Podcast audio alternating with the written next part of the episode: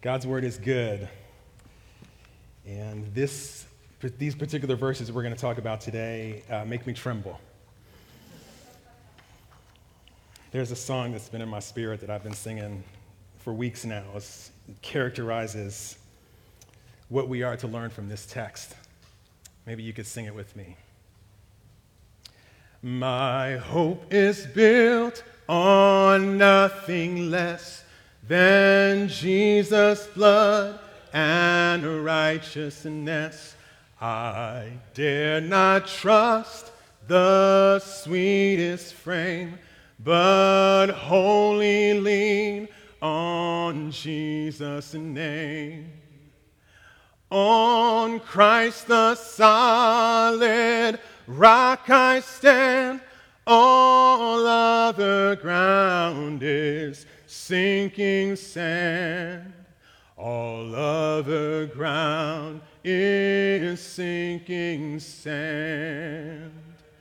On Christ the solid rock I stand, all other ground is sinking sand.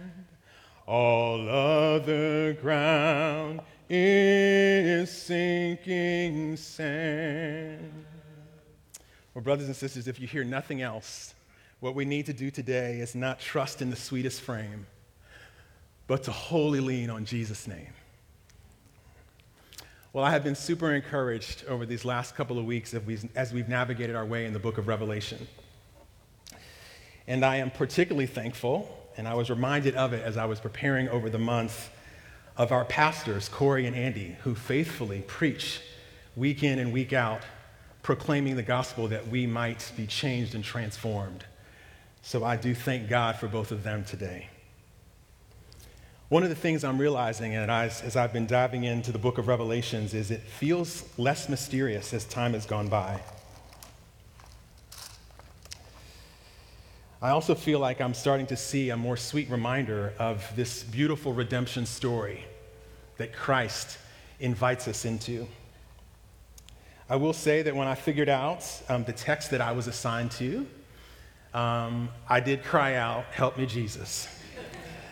because I re- immediately remembered that this is the puke passage. This is the passage when God declares that he's so sick of the church that he's literally going to spit them out.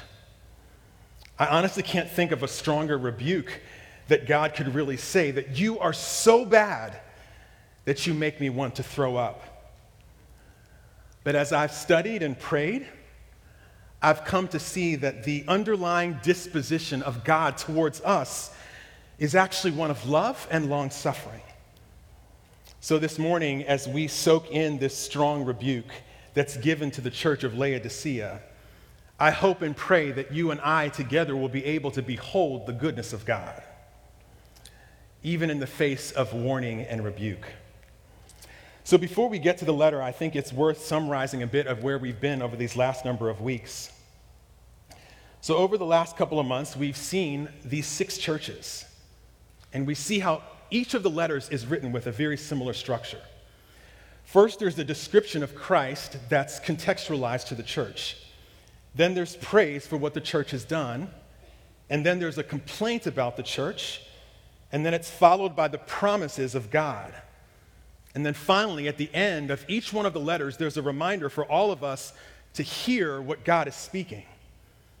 So, what starts as a letter to one church ends with, Let him hear what the Spirit says to the churches that churches, it's plural, and that's meant to be an application for you and for me and for all of God's people.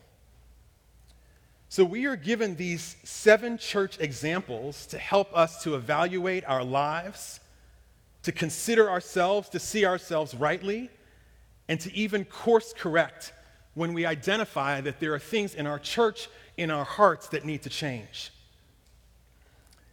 Jesus reveals himself differently to each of the churches. He actually exposes a different problem and he offers a different intervention. So, for example, the church of Ephesus was reminded of their first love. The church of Smyrna is invited to stand in suffering. The church of Pergamum is urged to discern and not compromise. The church of Thyatira is commanded to think and not waver in issues of morality. The church of Sardis is told to wake up from spiritual deadness. And the church of Philadelphia is encouraged to persevere and to be strong. I've learned so much about each of these churches, and it's actually reminded me of something that I do every day in my day job. When I'm training medical students, we teach them by using case presentations. Our students begin by thinking about the diagnosis, and then we think about what the complaint is and how to treat it. We always begin with the case presentation because it highlights the actual problem. We call that problem the chief complaint. And we highlight the chief complaint because it helps us to actually identify the solution that's needed. In medicine, we build something called a differential diagnosis. And it's the time where we invite our students to consider the many causes of the problem. So once a, a diagnosis is identified, then we're opened up to talk about the treatment. So, in the very same kind of way, in each of the letters to the seven churches, it reads like a case presentation. We are invited as learners to see the chief complaint, to consider the diagnosis, and to identify how it should be managed. So, with that said, I want to invite you to join me this morning, like a group of medical students, so that together we can discuss and dissect the text, identify the chief complaint, build a differential diagnosis, and talk through how it gets treated. So, there's three themes I want us to cover. First, I want us to see the character and the nature of a great physician who makes this diagnosis. And then, second, I want us to consider this diagnostic challenge, this diagnostic dilemma. There's a dilemma that actually occurs when we're self deceived and unable to recognize the true, the true problem. And then finally, I want us to consider how we might respond when we realize that this diagnosis is actually of us. So let me pray for just a moment. Heavenly Father, I ask that you would help us now as we dive into your word. I pray that you would speak clearly to us through your word. I pray, Lord, that you would help us to see ourselves rightly. And most of all, Lord, I pray that you would remind us of your great love that is demonstrated even in the face of rebuke and discipline. Thank you, Lord. Amen. All right, students, today we have before us the church of Laodicea. Our goal is to understand who is this church, what is their problem, and how does this problem get fixed? And so, first, we begin with some background, some historical perspective. We know that Laodicea was a great city, it was a place that was wealthy. The folks there, they had material prosperity, and we actually learn in the book of Colossians that this city was located near two other important cities Hierapolis and Colossae. The people of Laodicea, they were affluent. They were prosperous in many, many ways. Now, among their accolades, they were bankers. It turns out they also had a center for clothing production. And apparently, there even may have been something like a medical school or a place where there was medical innovation. There's some historical documents that describe that they made some eye ointments that were designed to treat blindness. So it turns out this city was doing really well, it seemed. And at some level, they were self sufficient. And so the church of Laodicea had similar DNA. It was a church that was characterized by being comfortable and well off. Its members probably included professionals and those who were movers and shakers in their community. They likely saw themselves as autonomous successful and fruitful, lacking nothing. But we learned that the church's view of themselves was far from reality. So much so that God labels them as the church that he will vomit out of his mouth. Turns out that this is the only letter where God offers no praise. Instead, it reads like a harsh rebuke I will spit you out of my mouth, says the Lord. So this church might even be considered the worst among the seven.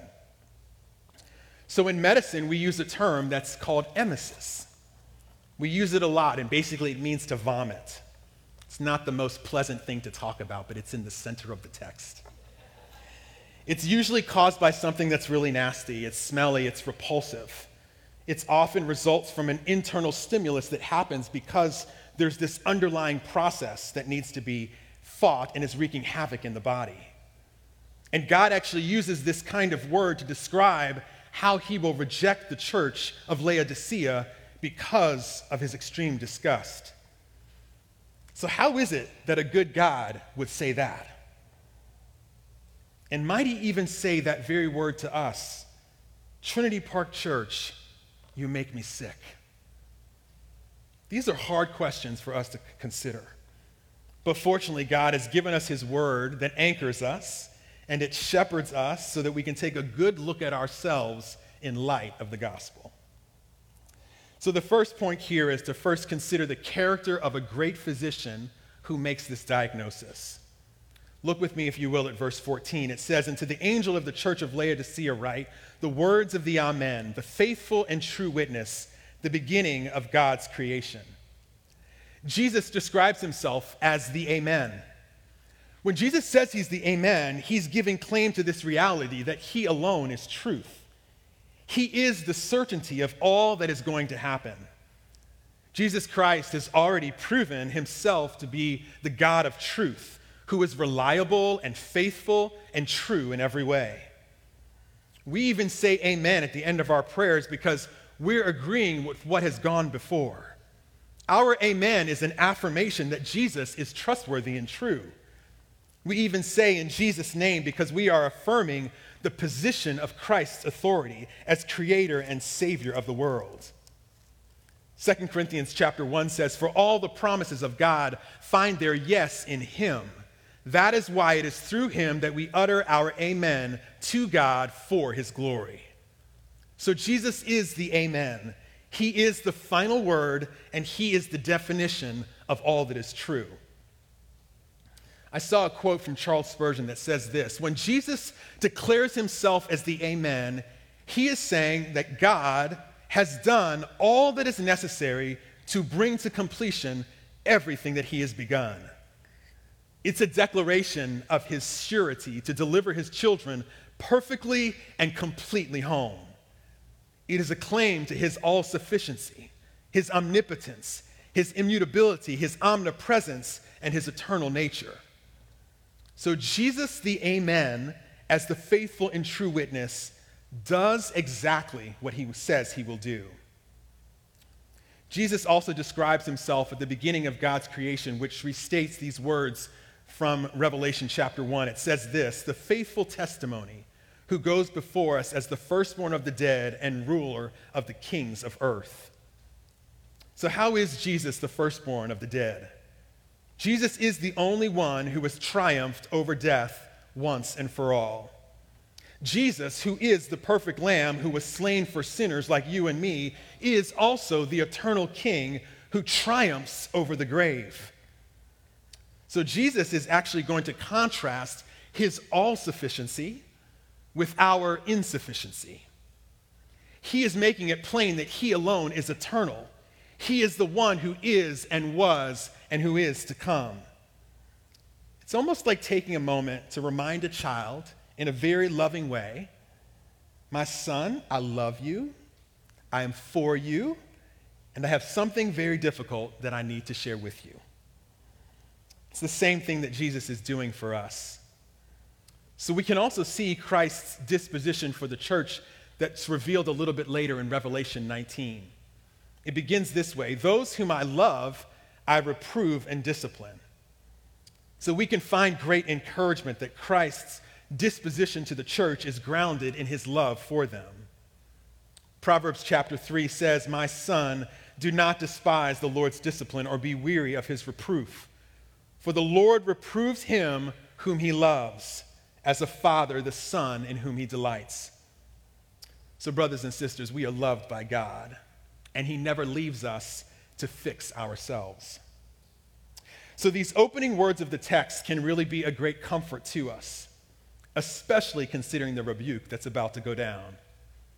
Notice that before God tells the church he is nauseous and about to vomit, he declares, I am the Lord.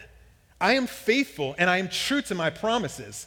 I know you better than you know yourself, and I have every intention of completing all that I've begun. So, Jesus is the great physician who examines our hearts. His bedside manner is perfect. He walks with us and he gently nudges us and he directs us so that we might be more dependent upon him. You know, when we first began this series in the book of Revelations, we talked about this vision that John had. John sees these seven golden lampstands and he sees the Son of Man in the midst of the lampstands. Those lampstands represent the church, and Jesus, the Son of Man, is amidst the church. Friends, it means that Jesus Christ walks among us and he abides with us. He sees our hearts, he sees our filth, he knows our needs. And this means that even when we live in a way that is literally nauseating to the Lord, there is Christ Jesus in the midst of our dysfunction, inviting us to return to our Creator and our Savior. So, friends, let's behold the deep measure of this grace that is found in Jesus Christ, even in his description as the faithful Amen. So we can turn now to the second point here. This is verses 15 through 18. If we know that the disposition of the great physician towards the church is one of love, we can now turn our attention to the chief complaint, the diagnosis, and even the treatment that's given by Christ. So, in this second point, we need to understand that there's this diagnostic dilemma. There's this challenge, and it has to do with being self deceived. Verse 15 says, I know your works. You are neither cold nor hot. Would that you were either cold or hot. Laodiceans, it would be better for you to be hot or cold. But to sit in the middle makes you useless. You know, I've been trying to drink more water in my workday but often I barely make it through my one bottle of water. But just this past week, I noticed a colleague reach below the counter to grab ice from a hidden ice box that I had never noticed in four years. Now that I filled up with ice, I fill up my water bottle like three times a day. There's just something enjoyable and refreshing about ice cold water. And it actually, for me at least, outweighs that room temperature option thinking about the refreshing benefits of a cold drink on a hot summer day, or maybe even the soothing heating pad that's used when you're trying to nurse a painful injury. It serves a purpose.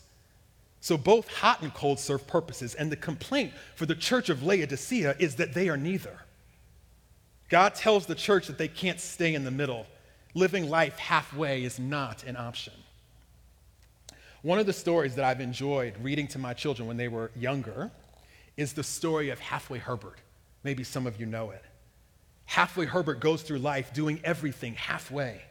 He does half his homework. He cleans half his room. He eats half his dinner. He brushes only half his teeth, and he ties only one shoe. He learns in the end that life is not meant to be lived half heartedly, but rather he must give his whole life to God, never walking the middle road, but instead loving God with his whole heart, mind, and soul. Well, the church of Laodicea struggled with this. And Christ, the great physician, he renders a diagnosis.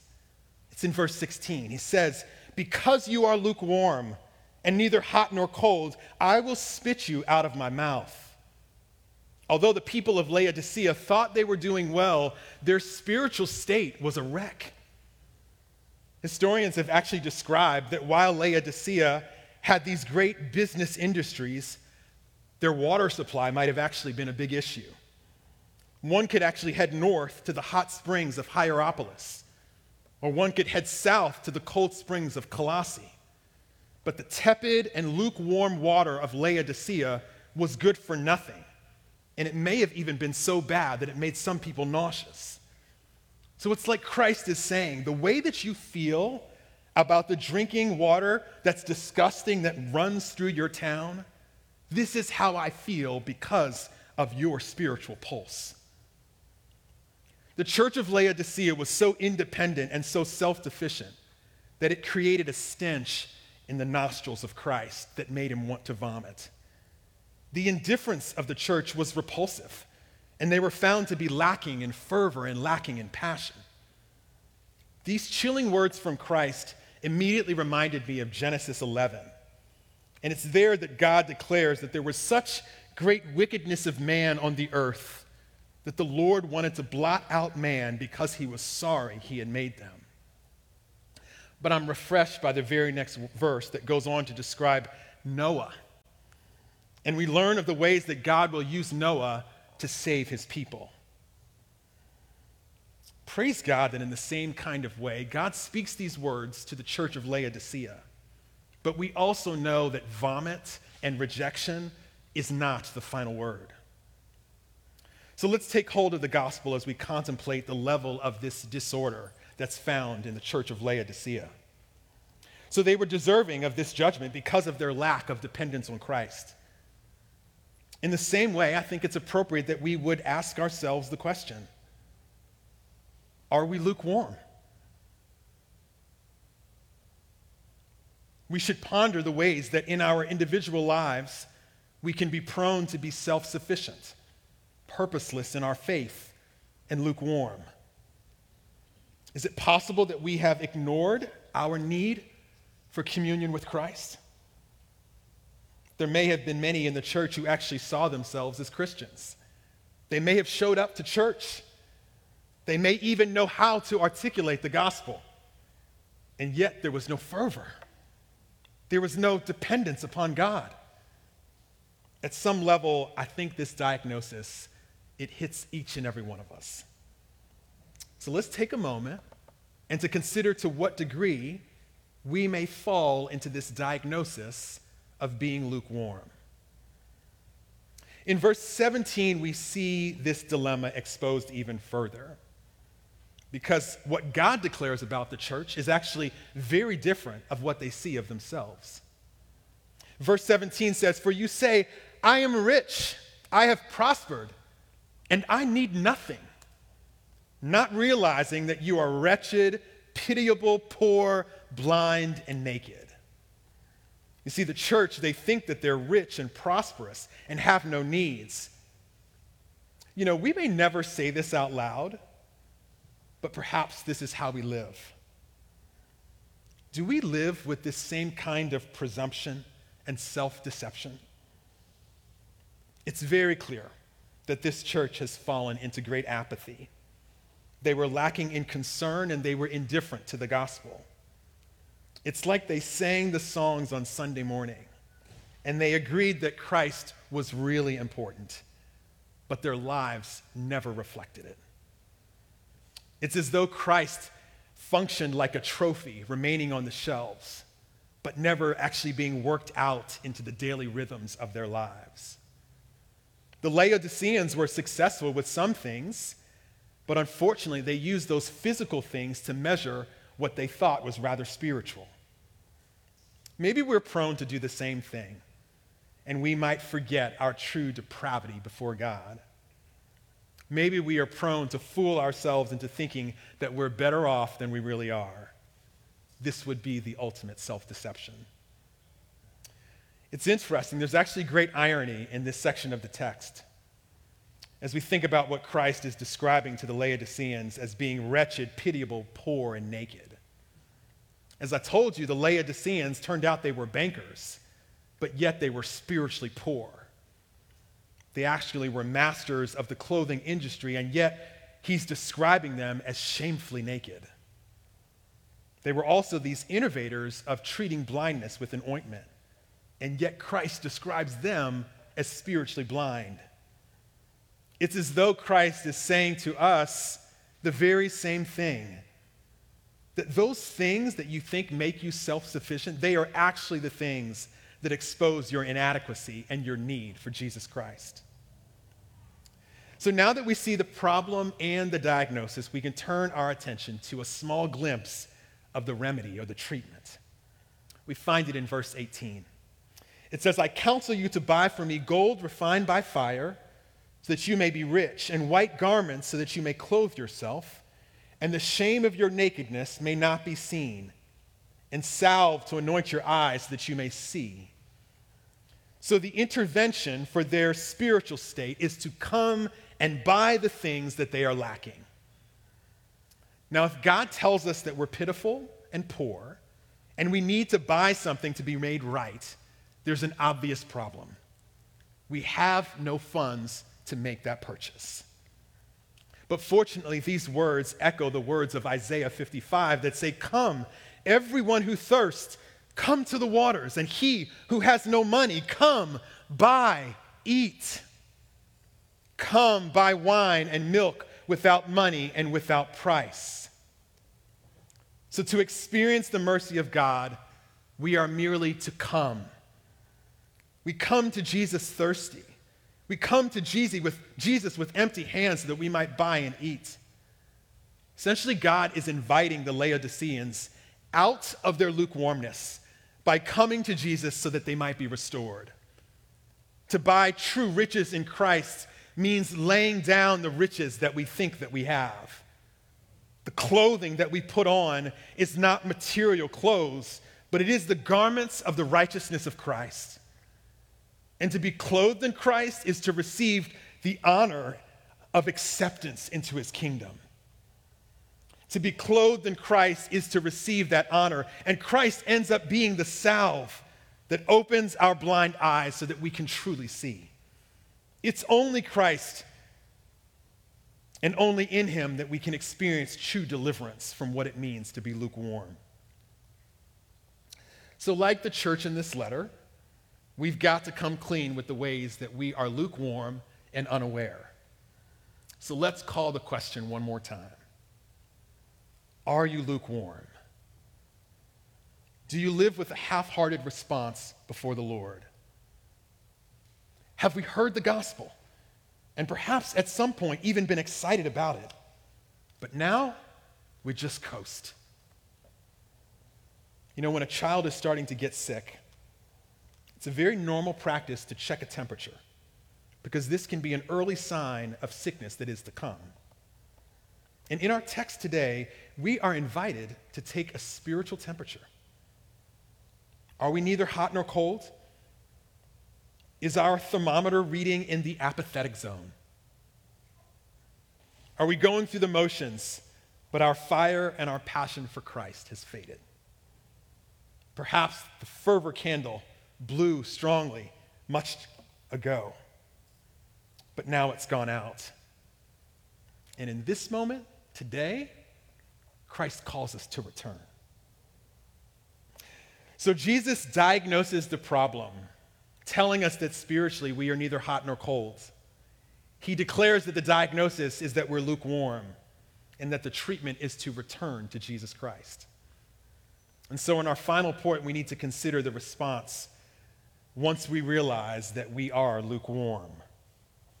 The instruction that we're given is to be zealous and to repent. Verse 19 Those whom I love, I reprove and discipline. So be zealous and repent. To be zealous means to be wholly committed. It means to be fervent. It means to be passionate for Jesus. Rather than halfway or lukewarm, we daily walk with God using the means of grace that He has given to us so that we can grow day by day and moment by moment. This zeal is grounded in the knowledge of God, and it comes first by knowing God, pursuing Him in the scriptures, and surrounding ourselves by others who are also zealous for the Lord. As one of Christ's redeemed, there should be visible transformation in our lives. For the one who is zealous for good works is the one who knows that they have been redeemed from lawlessness and are now a people of God. The second, we're told, the second command is to repent. To repent simply means to turn away from sin it may be helpful for us to notice that the thing that the church of Laodicea is most in need of, it is vile, but it is also common. We ask God for forgiveness for having a heart that has grown callous and indifferent. Maybe we don't have an outward hostility towards God, but maybe instead we simply just live in the gear of neutral rather than drive. And our response must be to repent as we turn to Christ. And then in the final few verses of the text, we are given two promises that await the one who flees lukewarm living. I think these words can be very encouraging for us, just as it was for the church of Laodicea, as well as for the other six churches. For first, the one who repents is the one who is anchored in Christ and experiences communion with him. We find this in verse 20. Behold, I stand at the door and knock. If anyone hears my voice and opens the door, I will come into him and eat with him and he with me. Do you notice that the same God who warns us that we are in danger of being spit out is the same God who stands at the door and knocks, inviting us to experience lasting communion with him? The picture here, I think, is reminiscent of Luke chapter 12, where it says, Stay dressed for action and keep your lamps burning. Be like men who are waiting for their master to come home from the wedding feast, so that they may open the door to him at once when he comes and knocks. This is a promise for us to be zealous and to repent. And those who are zealous and repent will be the ones who are ready to receive Jesus Christ when he knocks, inviting us into eternal fellowship with him. And then quickly we can look in verse 21 to the second promise. The one who conquers, I will grant him to sit with me on my throne, as I also conquered and sat down with my Father on his throne. So Jesus promises that just as he is the overcomer, so are those who trust in him. So we see pictured before us Jesus Christ seated as the conquering king. And that should be a clear reminder to us of the finished work of Christ. Jesus died for our sins. He's conquered death once and for all. And as we turn in repentance and hunger and thirst after Christ, we enter into all the blessings that He supplies. So there is rest for the child of God who trusts fully in Christ as the victorious conquering king. Friends, if we ever desire to pursue power or success, let it be the success of being seated with Christ. Jesus, the Amen, makes that promise to you and to I, to me today. So, in conclusion, we see this great physician. He is the Lord Jesus Christ. He demonstrates his love for us even as he exposes our indifference and our apathy. We see Christ name this diagnosis, being lukewarm, and then he shows us how it can be addressed. It's addressed by seeing the gospel, coming to Christ, and receiving more of him. So, even in the face of strong rebuke, the church of Laodicea and each of us are invited into deeper communion with the Lord Jesus Christ. Christ covers our shame and our nakedness with his righteousness. Christ applies the ointment to our eyes that allows us to truly see ourselves and to see him. God restores our spiritual blindness. God alone is the one who clothes us in his righteous robes that we might experience every spiritual blessing in Christ Jesus. The text closes with this He who has an ear, let him hear what the Spirit says to us as a church. I think it's very fitting to close with these words from Revelation 1 and 3. It says, God blesses the one who reads the words of this prophecy to the church, and he blesses all who listen to its message and obey what it says. For the time is near, says the Lord, who is the Amen. Would you bow your heads and pray with me? Heavenly Father, thank you for these words that you have penned so that we might be poked. Lord, would you first remind us of the deep measure of your love that does not allow us to go our own way, but instead you offer discipline and rebuke that we might be changed. And so, Lord, I thank you for these words that were given to the church of Laodicea in the midst of their lukewarm living. Thank you that you invited them back into fellowship with you. Thank you that you declared very clearly the consequence of walking neither hot nor cold. And yet, you, Lord, declared that you alone would be the one who would clothe them in righteous robes. And that you alone would be the one who would put ointment on their eyes that they may see. So, Lord, if we find ourselves in that place today where we can identify at some level with what it means to be lukewarm and indifferent to you, God, would you rush in and change us? Would you help us to get around others who are zealous for you? Would you give us opportunities to see ourselves clearly and to run to you that we might be forgiven and changed and transformed? Thank you that these words are true. And thank you that Jesus, the Amen, goes before us. We pray these things in your name, Jesus. Amen.